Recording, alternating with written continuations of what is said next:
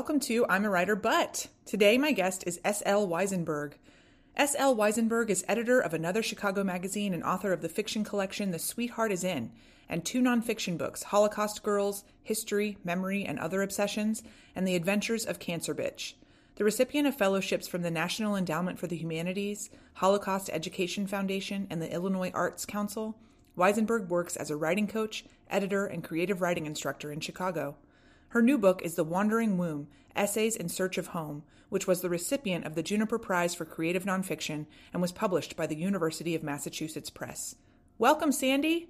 Hi, I'm so happy to be here, Lindsay. Yeah, this is awesome. I absolutely loved your book. I felt like um like on every page I felt like going, "Hell yes." Because you're saying things in here that I feel like people aren't saying enough. Um and it felt really really um, exciting to me as I was reading. So I'm so excited to talk to you about about this book and about your career and and about all kinds of things. Yeah, me too. Before we get started, I would love to hear you read from from your new book, From the Wandering Womb. Okay, I'm going to read from the title essay, and um, I have little um, subtitles, so that's what I'll be reading before I read each um, section. Awesome. Hystericos. If women are troubled in mind or body, the Kahun Gynecological Papyrus, circa 1820 BCE, advises its readers look to the wandering womb.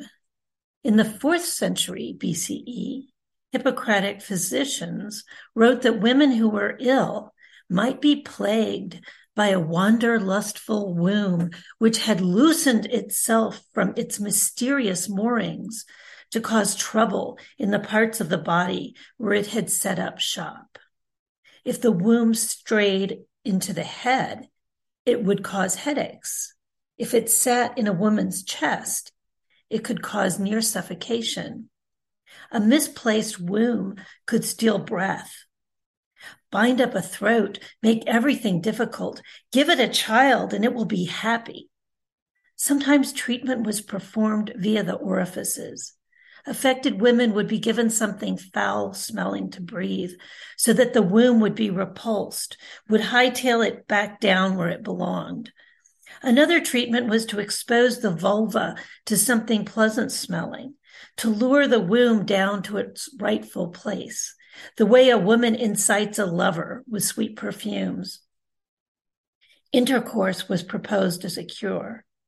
After all, the womb longed to be of use. It wanted to be a nest. In the age before dissection, men could not divide its mysteries. The womb, said Plato, is a wild animal the womb, according to physician Aretaeus the Cappadocian, four centuries later, is like some animal inside an animal.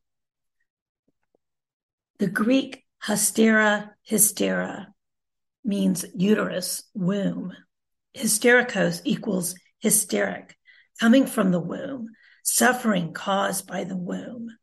Muff, beaver, pussy. Bowl. I cannot imagine how surgeons remove the uterus because it is an embedded bowl or pear, as it is referred to in much of the literature about hysterectomies. The womb as animal. As marten say, weasel, ferret.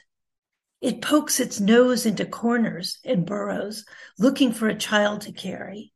It holds an empty bowl or it is transformed from animal to bowl, looking like the fur-lined teacup created by a surrealist. The womb as empty bowl, like a beggar's bowl. The beggar's bowl is mostly a man's bowl, a monk's bowl, or tool, equivalent to a shovel, perhaps, because it is with the bowl that he earns his daily bread. The beggar's bowl is a symbolic and a real bowl it is philosophical, so it deserves mention. It deserves not to be put out into the street. A beggar's bowl is what the monk or nun takes out empty each morning. They start anew, with hope and prayers. The bowl reminds the monk that all must be asked for, all must be given. The monk or nun asks for sustenance. They ask for enough. The person who gives enough or part of enough is blessed. The Torah tells Jews to leave the corners of their fields unharvested so that the poor could gather wheat for themselves. Are we blessed on the nights that we leave our bags of restaurant leftovers on the top of the dumpster so that they're easier for the homeless people to reach? Each morning, the begging bowl shines with waiting. If you are a monk, you are confident. The universe will provide. In a film on the largest prison in India, I saw inmates learning Vipassana meditation en masse. They emerged from their 10 day silence, cleansed, quiet, humble, finally willing to admit that they had harmed society, that it had not done them wrong. In this prison, population 10,000 in suburban New Delhi, a pickpocket can wait six years for his case to come to trial, knowing that the sentence for his crime is only one year. 10% of the inmates are convicts. The others are awaiting trial. The film's narrator makes a statement about the slow wheels of justice in India, as if the slowness were just. The prisoners tell the camera, this was meant to be. With Vipassana, I no longer have revenge in my heart. This is what I was looking for. I was put here for a reason. The teacup lunch in fur was made by Meret Oppenheim in 1936 and titled by Andre Breton. Oppenheim used the pelt of a Chinese gazelle to cover a dime store cup, saucer, and spoon. It brought her fame. Many years later, she hosted a small dinner party performance during which guests ate a meal from the body of a nude woman lying on a table. Thus, the body was a table on a table. But unlike a table, the woman was able to partake of the meal along with the guests. We all feast on the female body at least once. The gazelle eats only grasses. It tries to outrun hunters. It is known for its gracefulness and for being endangered. Thank you so much. Thanks.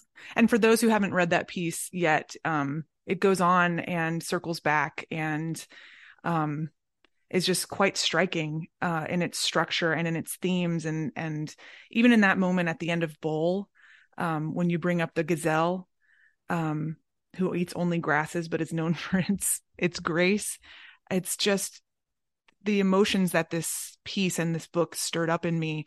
I, I don't even know how to name them which I love when that happens. I love when I'm reading something and I don't exactly know I don't exactly know how to say it in words what's happening inside me. And I think that because then it stays with you, right? Like you keep thinking about it and thinking about it and thinking about it. And I'm just so in awe of you. Um, oh. I want to hear from you. You know, it, it says in your acknowledgments that it, it took a long time. You know, you, you wrote these over a long time, long period of time. I want to hear from you you know, when you knew I'm going to make a book out of these pieces and, and, you know, how these pieces came to be. And I know that's a huge question that covers a lot of time, but just in general, I'd love for you to talk a little bit about putting this book together. Somebody said to me, Oh, did you just put a bunch of your old essays together? and, and like, I was very irate. Like, wow, that just sounds like I just slapped things together. But in Is a way, your blog, Sandy. well, actually, I wrote a book from my blog, so well, there you go. You've already done it. but I worked hard on that. Um, so in a way, I did. You know, I was thinking I have a lot of essays. Let me put them together. Let's see what which ones to choose. Um, let's see how to put them together. Let's see what what they turn into. And so I had to make decisions what to include, what not to include. Um, I had an essay about eating and dieting. And in a way, I think of it as a companion piece to a piece I have on sleep in here, mm-hmm. but I thought it might be too much the same in a way because mm-hmm. it was about eating too much and the other piece was about sleeping not enough. Mm. So I thought, okay, I'll just choose one. And I would have had to um, update it a lot with the new diets, which are really the old diets. Oh my gosh. Um, but because um, there was sort of a paleo diet that wasn't called paleo. What was it? I don't remember. Okay. But um, my mom had us on all the diets back in the 80s. Um, really? So I it's, why? It's nostalgic for me to revisit those. Oh, because you know, um, parents of that generation didn't want their kids to be fat. My mother and her friends were always running into somebody in the supermarket who had lost 20 pounds on Weight Watchers. Mm-hmm, it was mm-hmm. always what it was. Yeah, I was, I was, at first I wanted to diet because that's what the older kids were doing. And so it was cool. Right. I just did it because it seemed fun. And then when it came time to do it, I thought I wanted to lose weight. Then it became harder. But so I didn't didn't have that in there. Um, and I um, I came across the idea, I suppose, of feeling at home and feeling not at home, feeling not at home in the mm-hmm. world, mm-hmm. feeling not at home in my body, mm. um, feeling like a stranger traveling. And um, so I decided that there was something to do with home. Mm-hmm. And so the first piece is about traveling mm-hmm. and staying in someone's home, but not knowing them very well.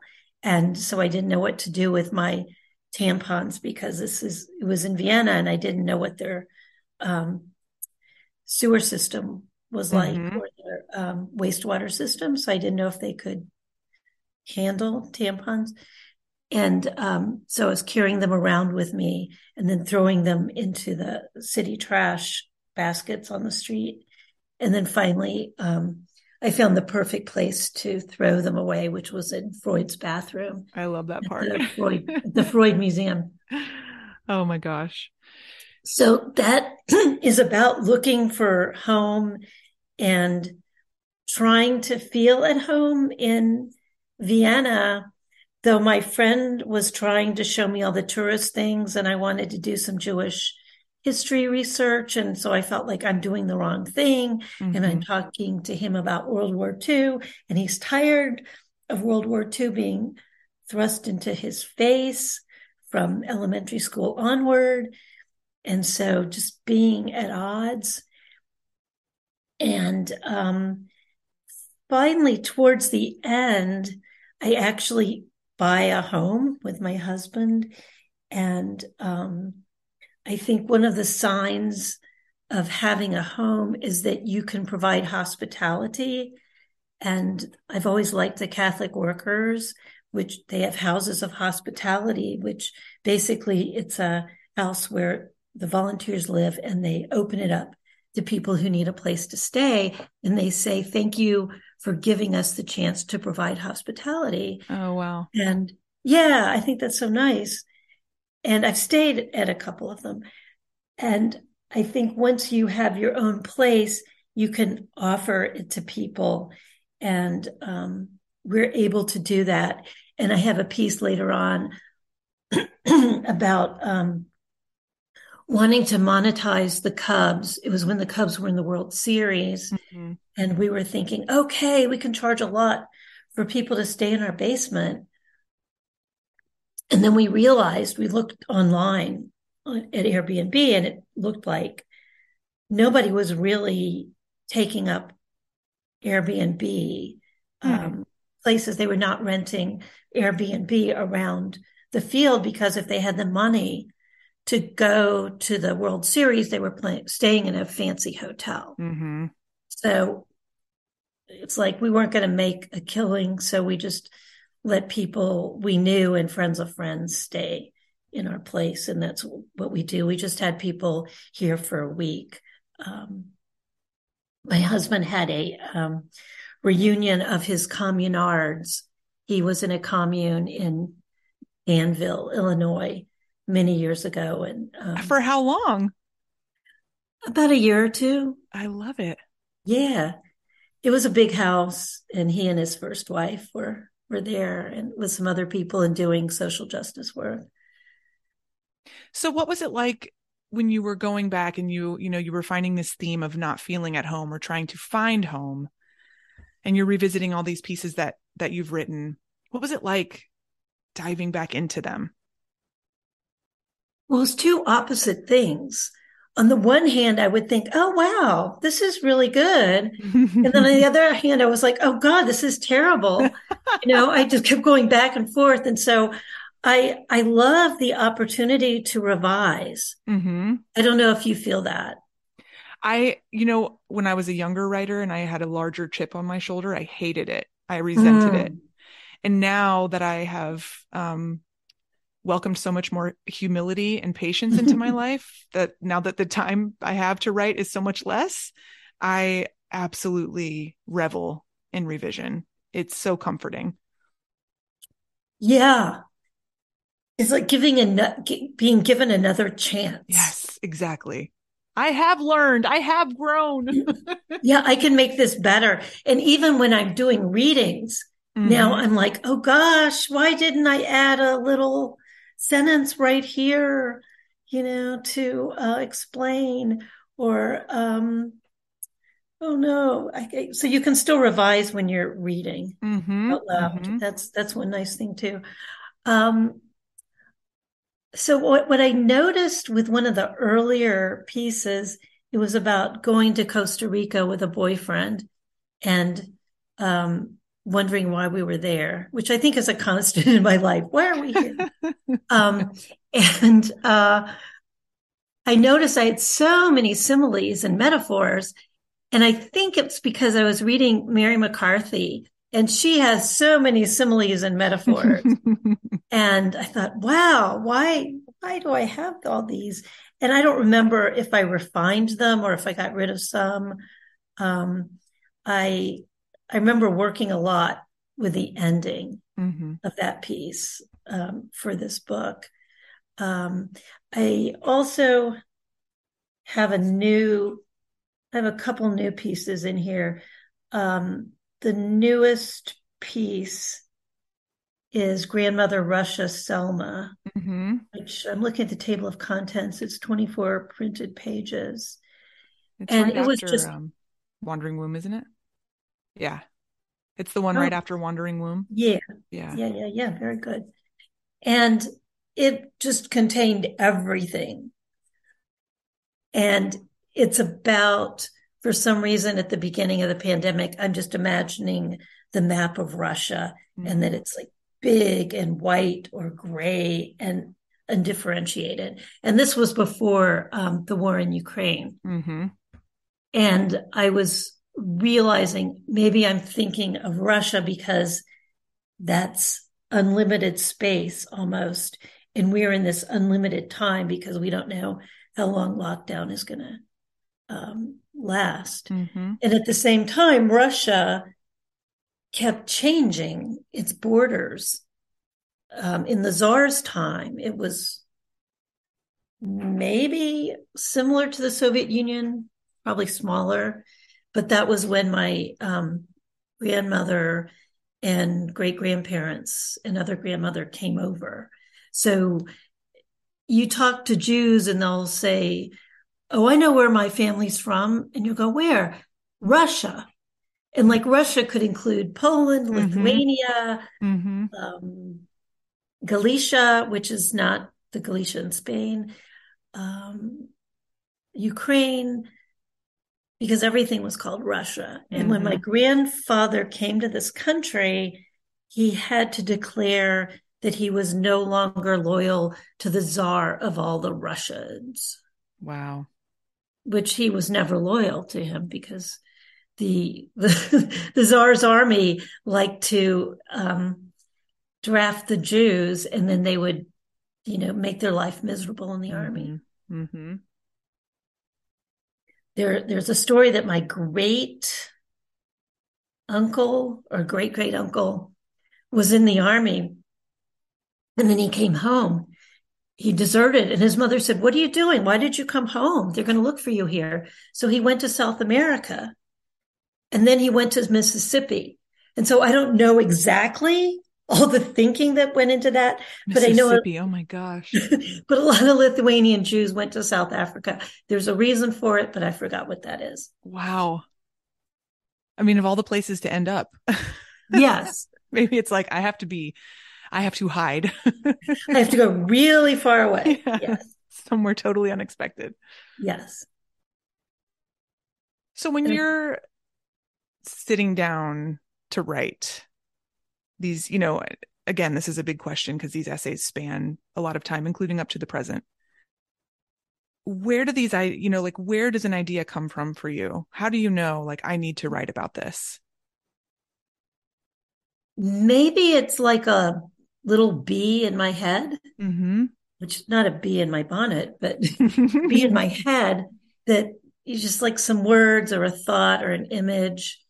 Um, you know, I've been wanting to write about Mrs. Maisel, the marvelous Mrs. Maisel, for a long time, but it's like, what can I say? And I have one idea, but that doesn't make an essay. And then, so it's been in my head for a few years. And then yesterday, I just started writing about how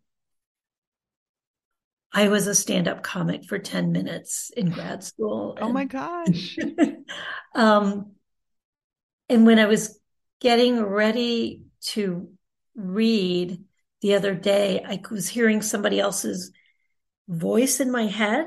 And I realized it was Rachel Brosnahan as Midge Maisel, oh that gosh. I was sort of channeling her. And it's like, yeah, I want to be a stand up comic. I want to be an improvisator, improviser. Yeah, that would. That's I think that's right. Yeah. Improviser.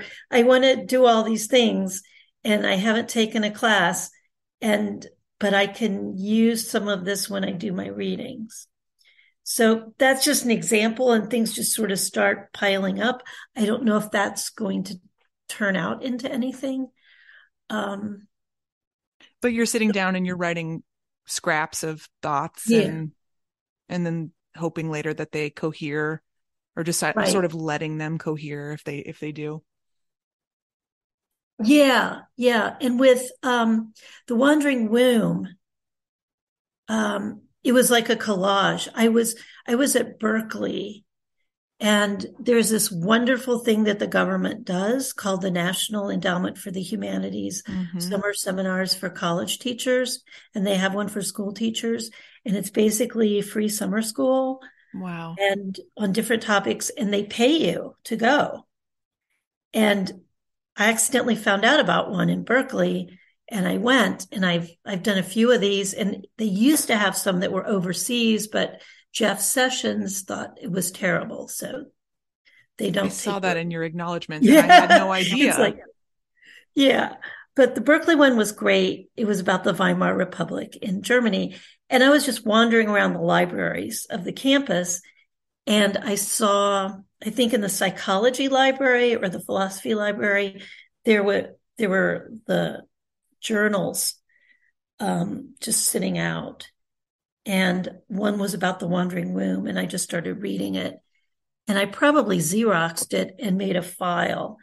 And then every time something's interesting to me i will take notes or xerox it and i still have paper files and i and people tell me oh you need to put this on a disk or you need to just scan everything but I, I like being able to go in and physically handle mm-hmm. the file.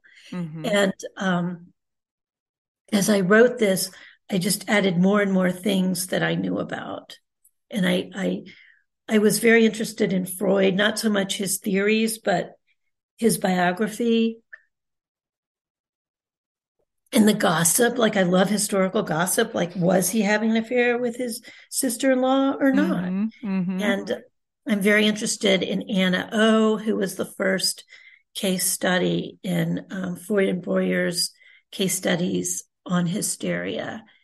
And she's very interesting because later in life, she became an activist and was fighting prostitution among Jews, which he called sublimation, right? Yes, exactly. asshole. Yes. And and you had to have separate women's group. There was a Protestant women's group against prostitution. There was a Catholic women's group against prostitution, and um, and she had a um, a school for wayward girls. Mm-hmm. And this was noblesse oblige because she was upper middle class and mm-hmm. she was trying to help these these girls who were on the streets or about to be on the streets. And they learned, they did learn trades. So it was a pretty good thing. With an essay like that, which is so um, uniquely structured, um, you know, you you've referred to it as kind of writing what else you knew about mm-hmm. That subject. How how did you know? Okay, this essay is complete. I have said what I wanted to say. I don't know. It just feels like it, and I've got a writing group. I and... want to talk about that writing group. Okay. Um, but no, finish your finish your thought first. Um,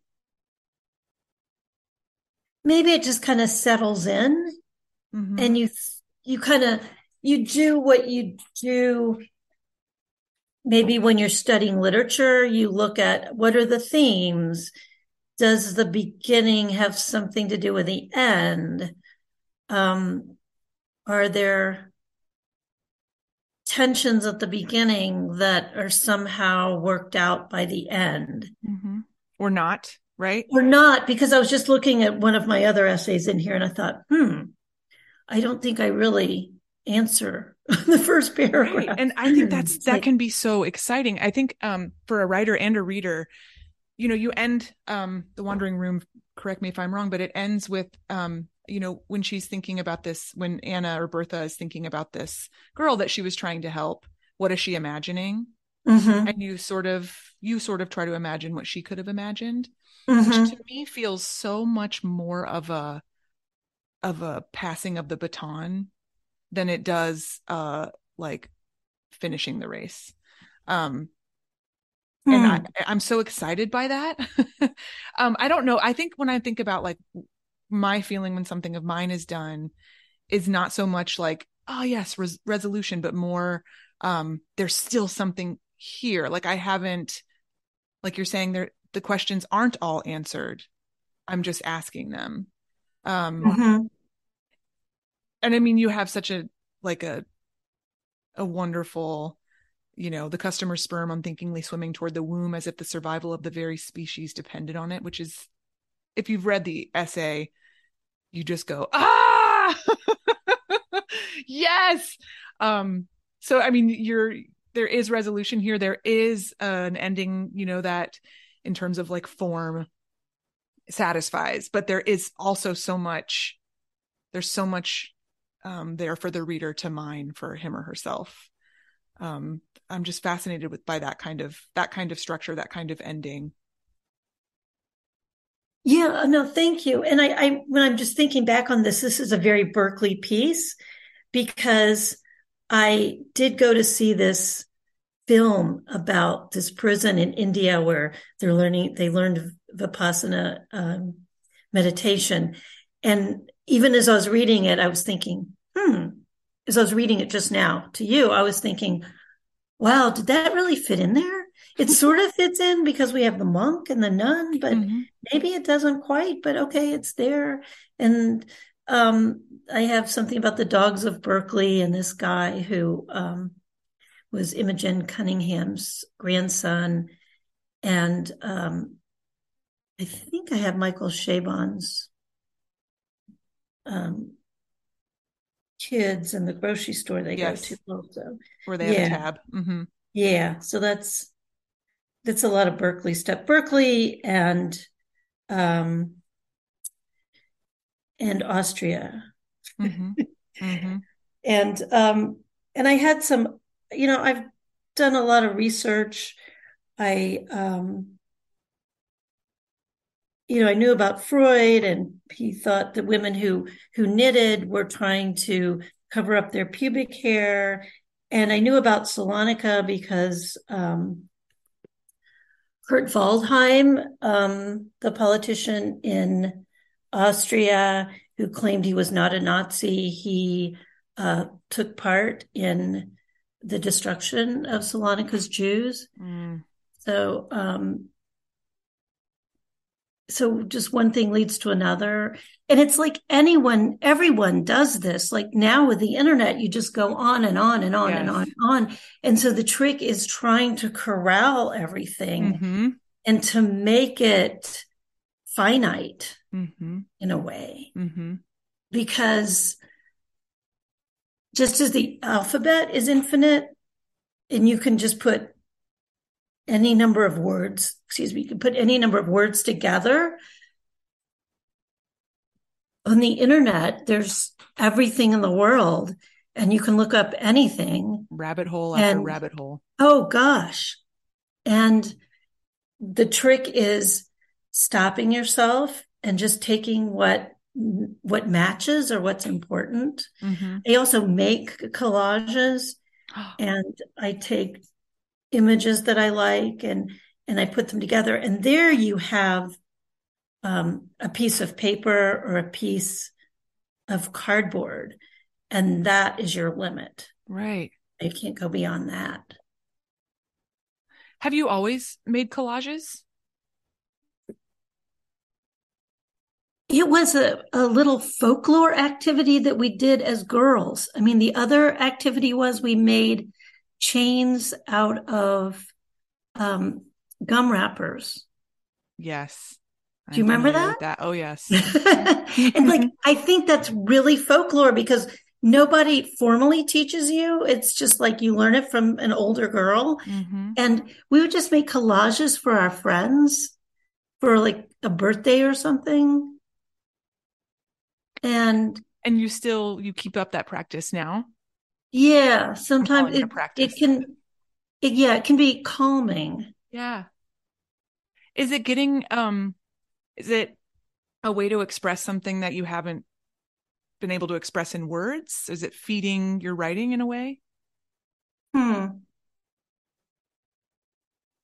I don't know if it feeds my writing. Maybe it calms me because unlike writing, which is infinite, that this is a finite um practice. I mean, it's a finite medium because again of the the square or the rectangle.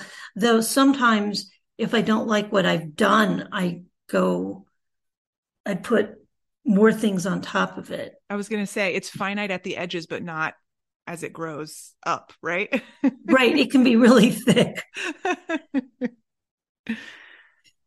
Did you encounter any selves that you had forgotten as you were going through these essays and assembling this book? Any selves I had forgotten. Or any selves Um, that surprised you? Yeah, no, I know what you're saying. Um,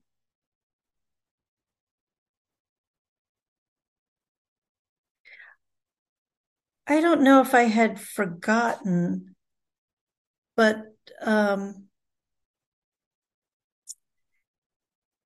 I guess in younger men, older men, it was my dating self.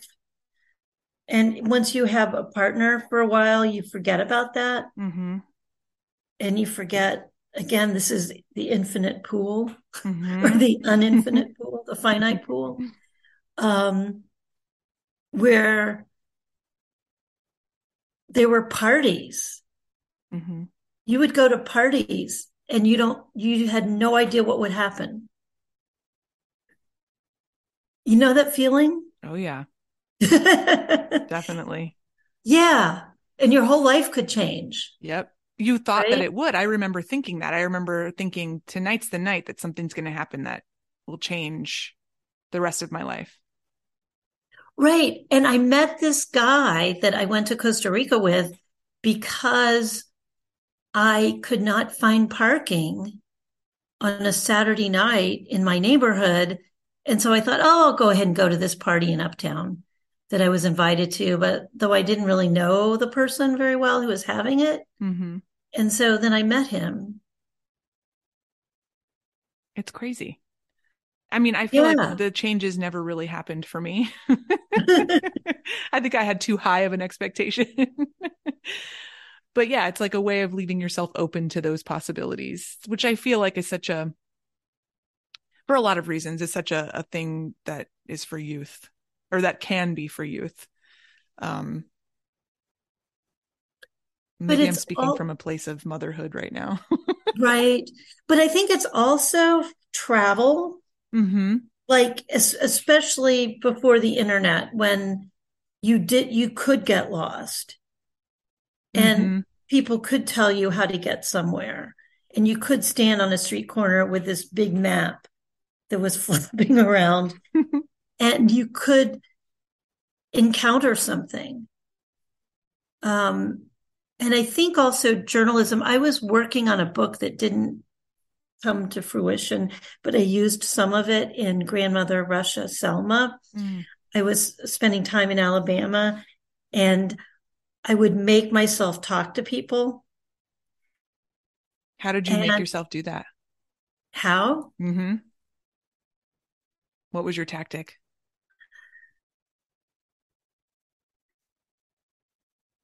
I think I would just bully myself.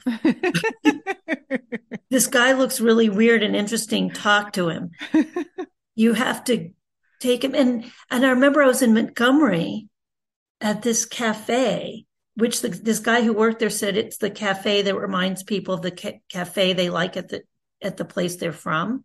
Oh wow. it was across the street from an art movie theater. And I started talking to this guy who was an, he turned out he was an antique seller. And then these two young women started talking to us and, and they, one of them saw auras and she could see George Wallace's aura or something. And Mhm. she had been vaguely related to him and we almost decided to go sneak inside this abandoned mental institution Oh. but i was teaching for a semester at the university of alabama and i thought oh god i wouldn't want to be caught um, but there is this moment of of possibility and new people and i think we've really lost that with um, lockdown and pandemic and phones. yeah and phones It's it's it's really hard to confront a face, right? Because you're used to looking at it. I'm not saying you. I'm saying the universal you Mhm. on a phone or on a screen. Um. So yeah, that that feels that feels of a time, right? Like that feel that definitely feels like a period piece, right? When stuff like that is is Mhm. possible. But what about podcasts? Because there has been a tendency for interviews to take place over email. I hate that. And yet there's this this hunger for the spontaneous conversation. Right. Right. I hate the pre the the 5 to 10 questions. And so then the author answers those in the email format. And there's no like, hey, there's actually like a really juicy part in this answer that needed a follow-up, but because of this format, we don't we don't get the follow-up, right? Like we don't get the natural probing. Mhm. On the other hand, I'm grateful for that because it's better than nothing. That's true. That is true. but it's a different form than this talking. And when I was in high school, we had a very serious drama teacher, and she said when people are inarticulate, it's because they're thinking and they're not giving you the polished answer. Mm. And that's similar to what Anna Deavere Smith says when she's interviewing people. She wait waits for the language to break down. Wow. I mean, that's definitely something I have to fight myself because I, we've all been trained to fear the awkward silence.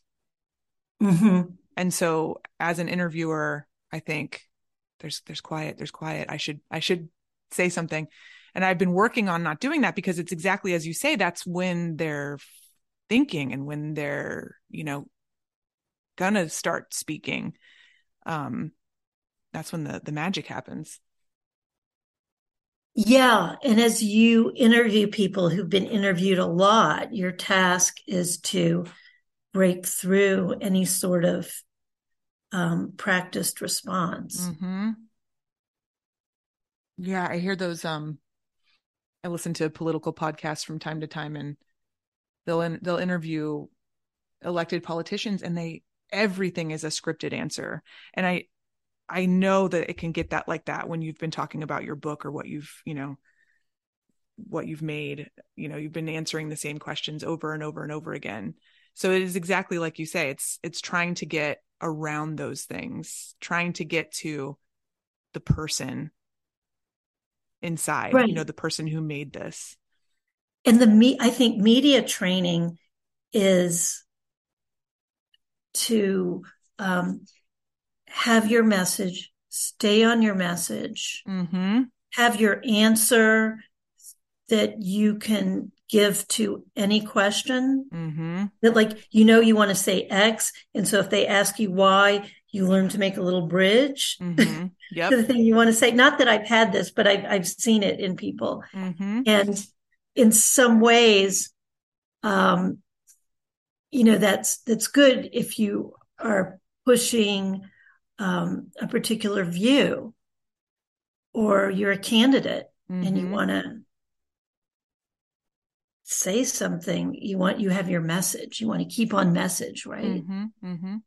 and and going back to anna deavere smith she interviewed um oh gosh again this is berkeley um, Chez Panisse, the the founder of Chez Panisse, who, who is that? Um, it was a it was a very um,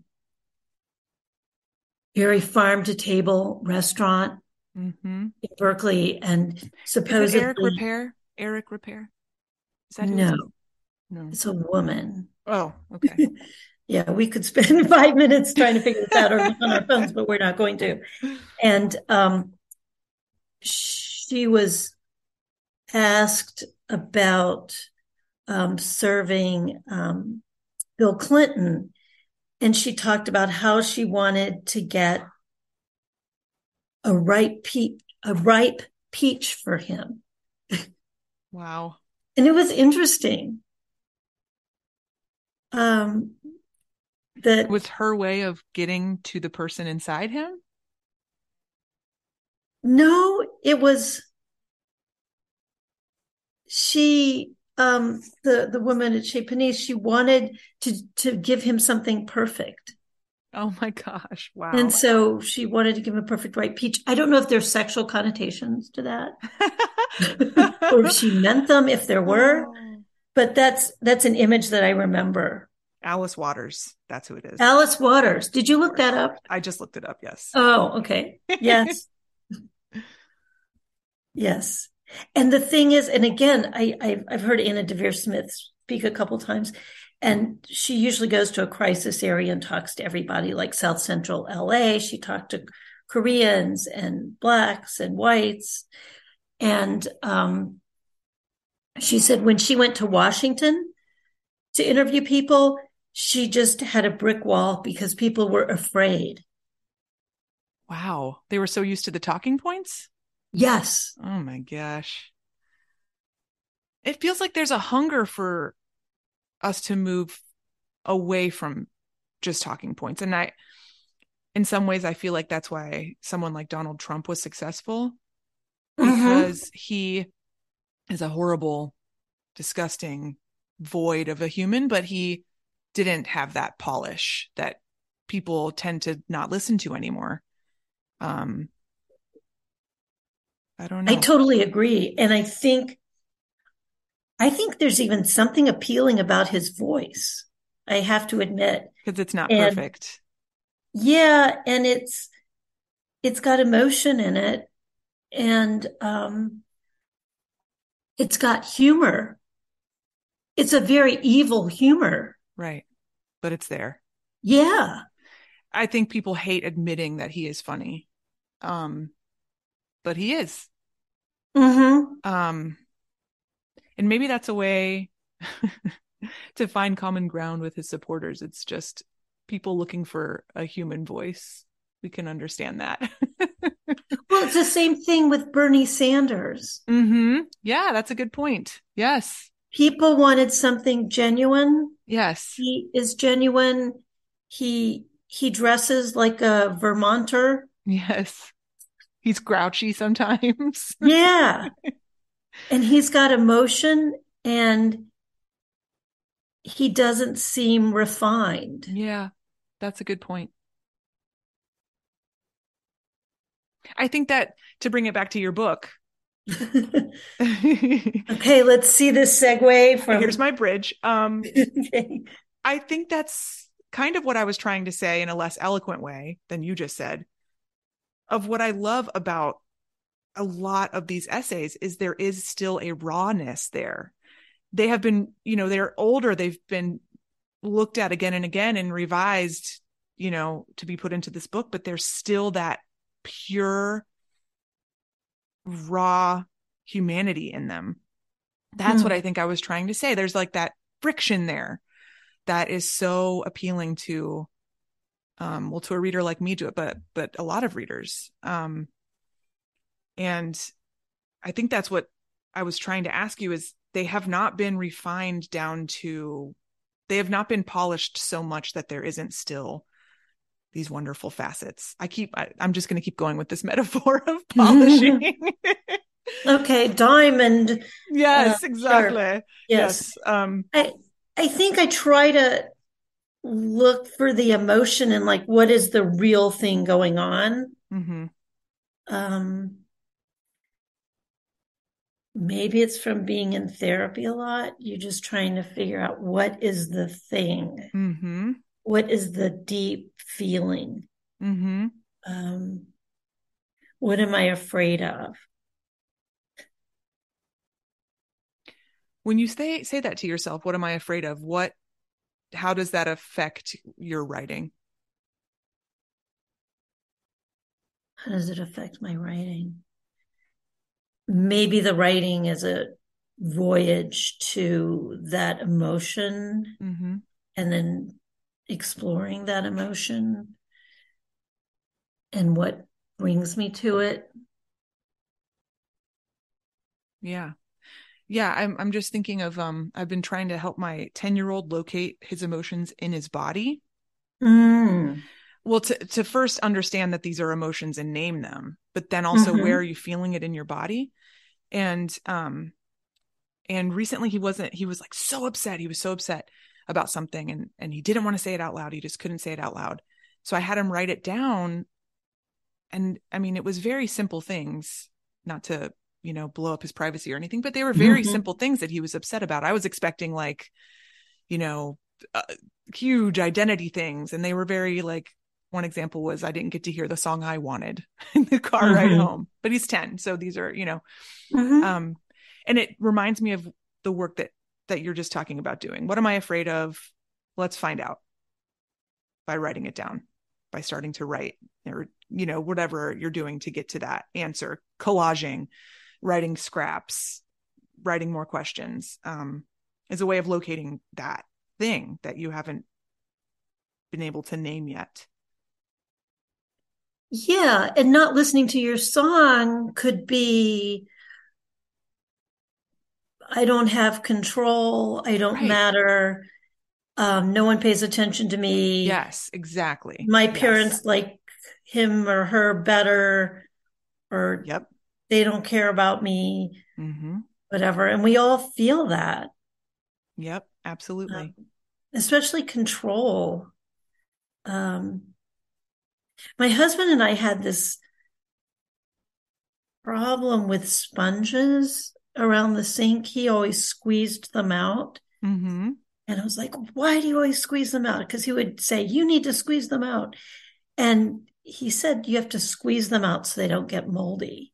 Mm. And once you don't agree. Some, yeah, once there was something rational, it became easier. Even though I still kind of resent it, I I I spent all this time not squeezing them out. Um, Were you not squeezing them out so they never got dried up? I guess. I don't know what the feeling or the rationale was.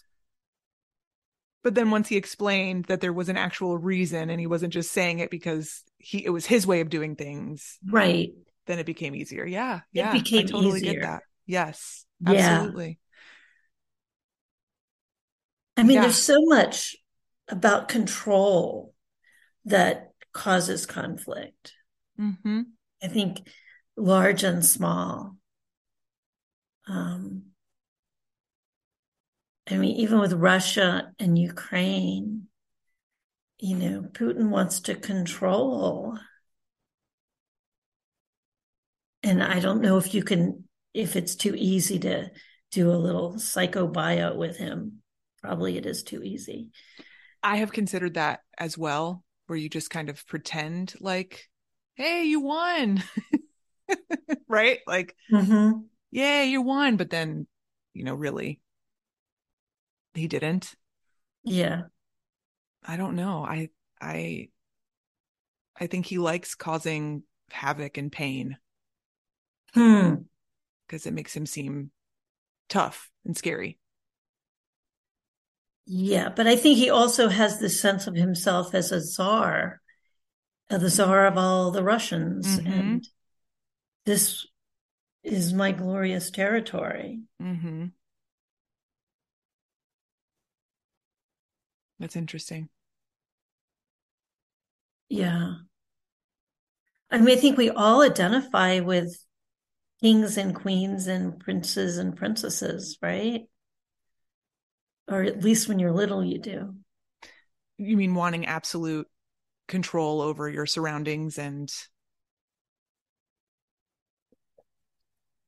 Maybe mm. not, maybe that, but I was thinking of the stories that we read when you're little. There was a prince, Mhm. there was a king who had a Mhm. beautiful daughter. Mm-hmm. Um, people are still interested in coronation, even though I think they were less interested in Prince Charles. Mm-hmm. Um, Yeah, I mean, it was on the top of the New York Times mhm. all day long, and I could, I was like, why, why? But people care; they're interested. Yeah. Yeah, I think for my kids, it's um, bad guys, bad guys, and good guys. which I think is a similar, like, sort of black and white view of the world. Um, Yeah. Yeah. Yeah. But if you think of Grimm's fairy tales, it's most, it's either peasants or royalty. that's true. There are very few people in between, hmm and the peasant is going to the castle for some reason, or the king is passing by for some reason. hmm Well, speaking of queens, let's talk about your Mhm. writing group Okay. because it's filled with amazing writers. Rosellen Uh-huh. Brown, who was my professor at the Art Institute, Oh, I absolutely love her. I think about her advice to me and her classes all the time. Um, she's an What amazing was- writer. what was her advice? Well, so I took um a memoir class with her and I took a Chicago class with her. So um we learned a lot about Mm. the literary history of Chicago and just Chicago in general.